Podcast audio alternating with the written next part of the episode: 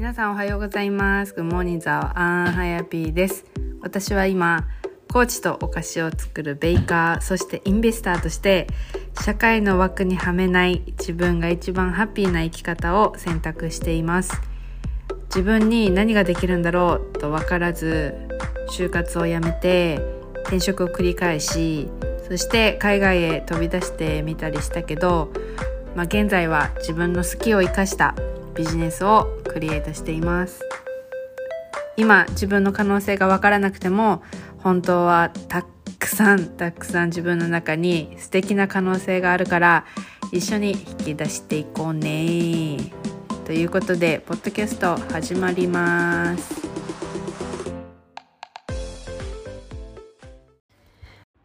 皆さんおはようございます。Good morning, the Unhappy です。今回もこのエピソードを聞いてくださりありがとうございます。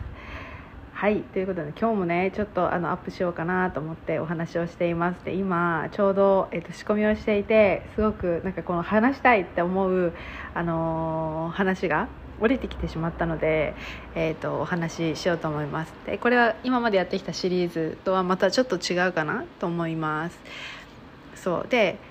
前回ビジョンの話をしたんですけど、皆さん聞いていただけましたでしょうか。そうで、ビジョンって本当にすごく大切だなと思ってて、今回の話もそのビジョン、自分がどうしたいかっていうところに、戻っていくかなと思うんですけど、そうっていう話とあとその自分の働き方とか、やりたいことで生きていきたいとか、自分の好きなことを仕事にしたいとかっていうふうに思ってる人いると思うんですけど、それでそれをするには自分のビジネスを立ち上げなきゃいけないとか、もし考えてる人がいて、それが逆に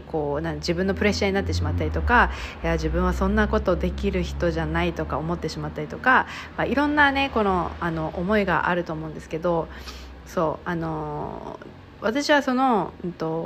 最初からじゃあその自分の好きなことで生きていきたいと思った時に、それしか方法がないとは思わなくて、そこにもしね自分でビジネスを起こしたいって思って、それをすることはすごくいいことだと思うし、私もそれですごくフリーだなって思うから、全然それを目指すのであれば、私はすごく背中を押すし、そのサポートもしています。でそうなんだけど、でも全員が全員じゃあ最初からそれを目指してやっていくのが合ってるかって言われたら、そうじゃないかもしれない。そう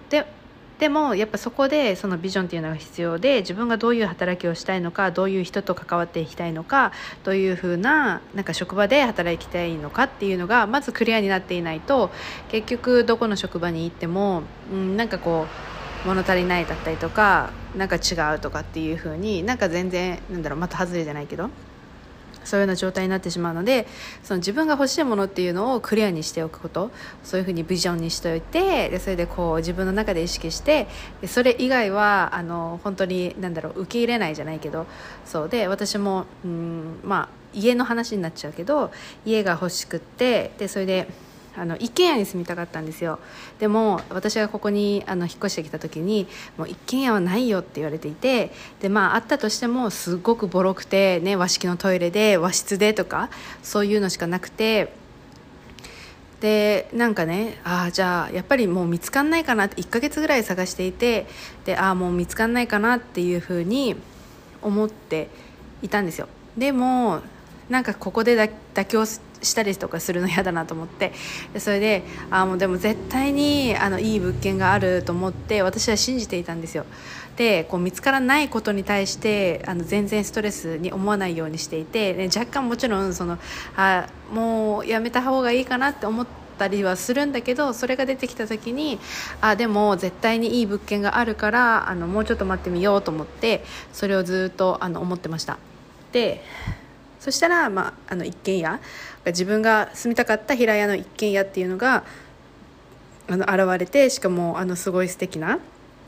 緑が見えるお家に引っ越すことができたんですけど、そうだからやっぱりそこの自分自身が欲しいものをクリアにしておくことってすごく大事だなと思います。でその働き方も自分がどういう働き方をしたいのかっていうのをクリアにして、でそれがやっぱり最初の段階はもしかしたらそういうこういう職場がいいから始まってもいいし、その後どんどんなんか成長していくから、自分自身が。だからそれに伴って、転職だったりとか、ね、自分で起業するなりサイドビジネスをするなり、どんな方法でもその自分のやりたい生き方っていうのは自分自身でクリエイトできる。だからそのクリエイトするために私たちはそういうビジョンを作っておくべきです。はい。でそれでそうなんですよね。で、今日ねこう仕込みをしていてすごく楽しかったんですよ。楽しいんですよ私。でもちろん私は全然完璧じゃないので、本当にゆっくりやってるんですけどでもね今、明日祭りがあっていつもお店は朝7時から12時しか開けていなくて、でそれでその営業時間しかやってないんですけど、明日たまたまお祭りがあるので夜も開けるんですね。で夜も開けるので明日はその夜の時間帯はそのブレックファスト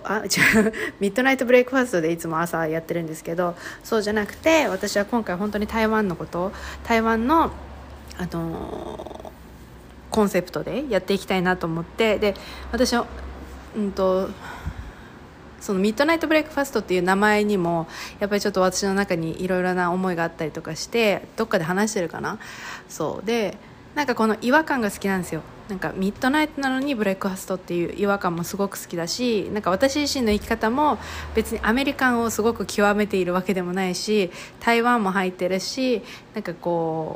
超ミックスな自分だと思ってるんですよね。でそれも一つを極めてないっていうのはその自分自身の生き方もそうだし、ちゃんとレールに沿った生き方をしてないみたいな、このギャップがすごく好きで、お店自体も大正時代の建物で使わせてもらってるんですけど、そうだけど中はちょっとねモダンな感じというか、今風というか、ね、自分のテイストにさせてもらってるんですけど、そういうギャップがすごく好きで、それで夜は台湾のシャオイエシャンディエンっていう名前にしたんですけど、台湾スナックのお店っていうシャオイエっていうのは、夜食っていう意味なんですけど、夜食のお店っていうネーミングにして、オープンしようと思ってます。でそれで今ね仕込みをその台湾の料理で、葱油餅って言ってネギ油餅って書く感じの、食べ物なんですけど、それを作っていて、こうやって自分の思いが自分がこうやってやりたいと思ったことを素直にできるってすごくいいなって思ったんですよ。自分自身が台湾のことをやりたいって思った時にこうやって自分でクリエイトして自分のこのアイデアをやってあげるっていうのはすごく気持ちがいいなっていう風なのを実感しました。で例えばもしこれが、ね、本当にいい素敵なお店で働いてたとしても、ね、結局自分自身は雇われの身であって、でそれで自分がここでこんなことしたら面白そうだなとか、これができたらすごく楽しそうだなとかって思った時にそれをやらせてくれる場所だったらいいなとは思うんですけど、でも多分大体のところがそうじゃなくて、やっぱりそこの枠っていうか、じゃあもしかしたらね朝のね私のタイプだったら朝のご飯屋さんでアメリカンなタイプだからもうアメリカンなのしか出せませんとかさ、クッキー屋さんだからこういう焼き菓子しか出せませんとかさ、和食屋さんだからこの雰囲気はあなたは合ってませんとか、ね、格好だってそうだしファッションだってそうだし、ね、そこのイメージに合ったことをしないと言われたりするわけじゃないですか。でみんなと同じじゃないとダメだよって言われたりとかすることもあると思うんですよね。それが私は窮屈だなっていうふうに思うんですけど、それがやっぱり自分自身がやりたいって思った時に、ね、今こうやって夜は台湾でやっていくとか、そういう風に柔軟にできたりとか、自分自身のアイデアを実現できる風に自分でクリエイトできているっていうのはすごく楽しいなと思うので、なんかもう皆さんの中でもこうなんか自分の中ですごくワクワクするアイデアが出てくる。でなんかこれってなんかおかしいんじゃないとか、なんかこうこんなことでお金稼げるのとか、なんかこうアイデアが出てきたとしてもそういう言葉が聞こえてきてしまったりとか、なんかそういうふうに誰かに話した時にいや無理でしょって言われる人たちと付き合っていたりとか、もしかしたらする人もいるかもしれないけど、でもそれってすごくもったいないなと思って、その自分自身のアイデアが自分の中にあって、それが自分をワクワクさせているもので、それがね、なんかお金稼げる稼げない関係なくっていうか、それをワクワクをすることで私はお金が稼げると思ってるんですよね。そうだって自分自身がハッピーでワクワクしてこれがやりたいって思っている人がやっている仕事、なんか周りでいますか？そういう人いますか？と、じゃあただ単にお金のために働いていて、なんかこうなんか作業的な、ね、作業チックな、なんか対応の仕方でこう働いている人だったら、どっちに自分がお金を払いたいかって思ったら、絶対ハッピーに働いてる人の方がなんかこうなんかお金使いたいなっていうか、この人から買ってよかったなって多分自分も思うと思うんですよね。そうだからなんかそうなっている、今のなんかこの現実っていうのはそうなっているって私自身がこうやってお店をやっていて思うんですよ。そうでだからその自分自身の中にアイデアがあって、でもそれをもちろん自分自身で止めてしまうっていうのもあるし、周りの人から止められてしまうっていうのもあると思うんですよ。そうでもうそれをなんか止めてしまわないでほしいなってすごく思って、だからこういうふうになんか自分の中で心からワクワクするアイデアがもし出てくるタイプの人っていうふうにくくったら申し訳ないけど、でもそういう人はそのアイデアを温めるだけじゃなくて、それを行動に移すためにじゃどうしたらそれがなんか実現可能かっていうのをひたすら考えてほしいなと思っていて、そうだからやっぱりその諦めるっていうことが試合終了だなって思います。で本当にこのなんか継続できないとかいうふうに言ってる人もいるし、ね、それが苦手だって私も思ってたんですよ。私は本当に自分自身のことを継続ができない人間だって思っていて、で3日坊主なんて当たり前で、じゃあ1日そのテンションが上がった日はめっちゃやるけど、それ次の日はもうモチベーションが下がって諦めてしまうような人間でした。でもそれって多分自分自身で私にレッテルを貼っていて、継続ができない人間だっていうふうに思って、なんか簡単に諦めてしまってたんですよ。でもそこからもう私は継続をできる人間になりたかったし、すぐに諦めてしまうことがこの夢に向かうことへの足を引っ張っているものだなっていうふうに思ったから、まずはその自分自身のアイデンティティを変えて継続ができる人間だっていうふうになって思い込むようにして、それであとはどうやったらこれが継続できるかなっていう自分の、レベルに、その今までは他人のレベルの、その継続をするレベルに合わせていた。例えばじゃあ腹筋をやりますって言って、じゃあ腹筋YouTube とかでさ、いろいろ動画とかあるから 30分これを続けましょう、毎日続けましょうっていう風に言われていて、じゃあそれを私は続けなければいけないんだっていう風に思ってたんだけど、それに対してのモチベーションが私はないわけですよ。でそれのモチベーションが続かない理由としてはビジョンがなかったりとか、いろいろあるんですけど、でももちろん自分の中でその継続ができない人間だっていう思い込みもあるし、でそれで30分って辛いんですよ、私にとって。運動がする習慣がない私のゼロから始まった私が30分を続けるっていうのはすごく苦痛でしかなくて、でそれで、じゃあどうやってやったかって言ったら、私はもう1分でもいいから続けることをしました。で1分続けること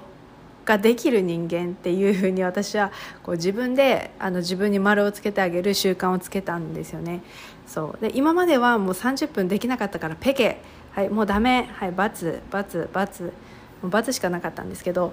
それを1分に変えて、で継続できた毎日丸をつける癖をつけて、でそれで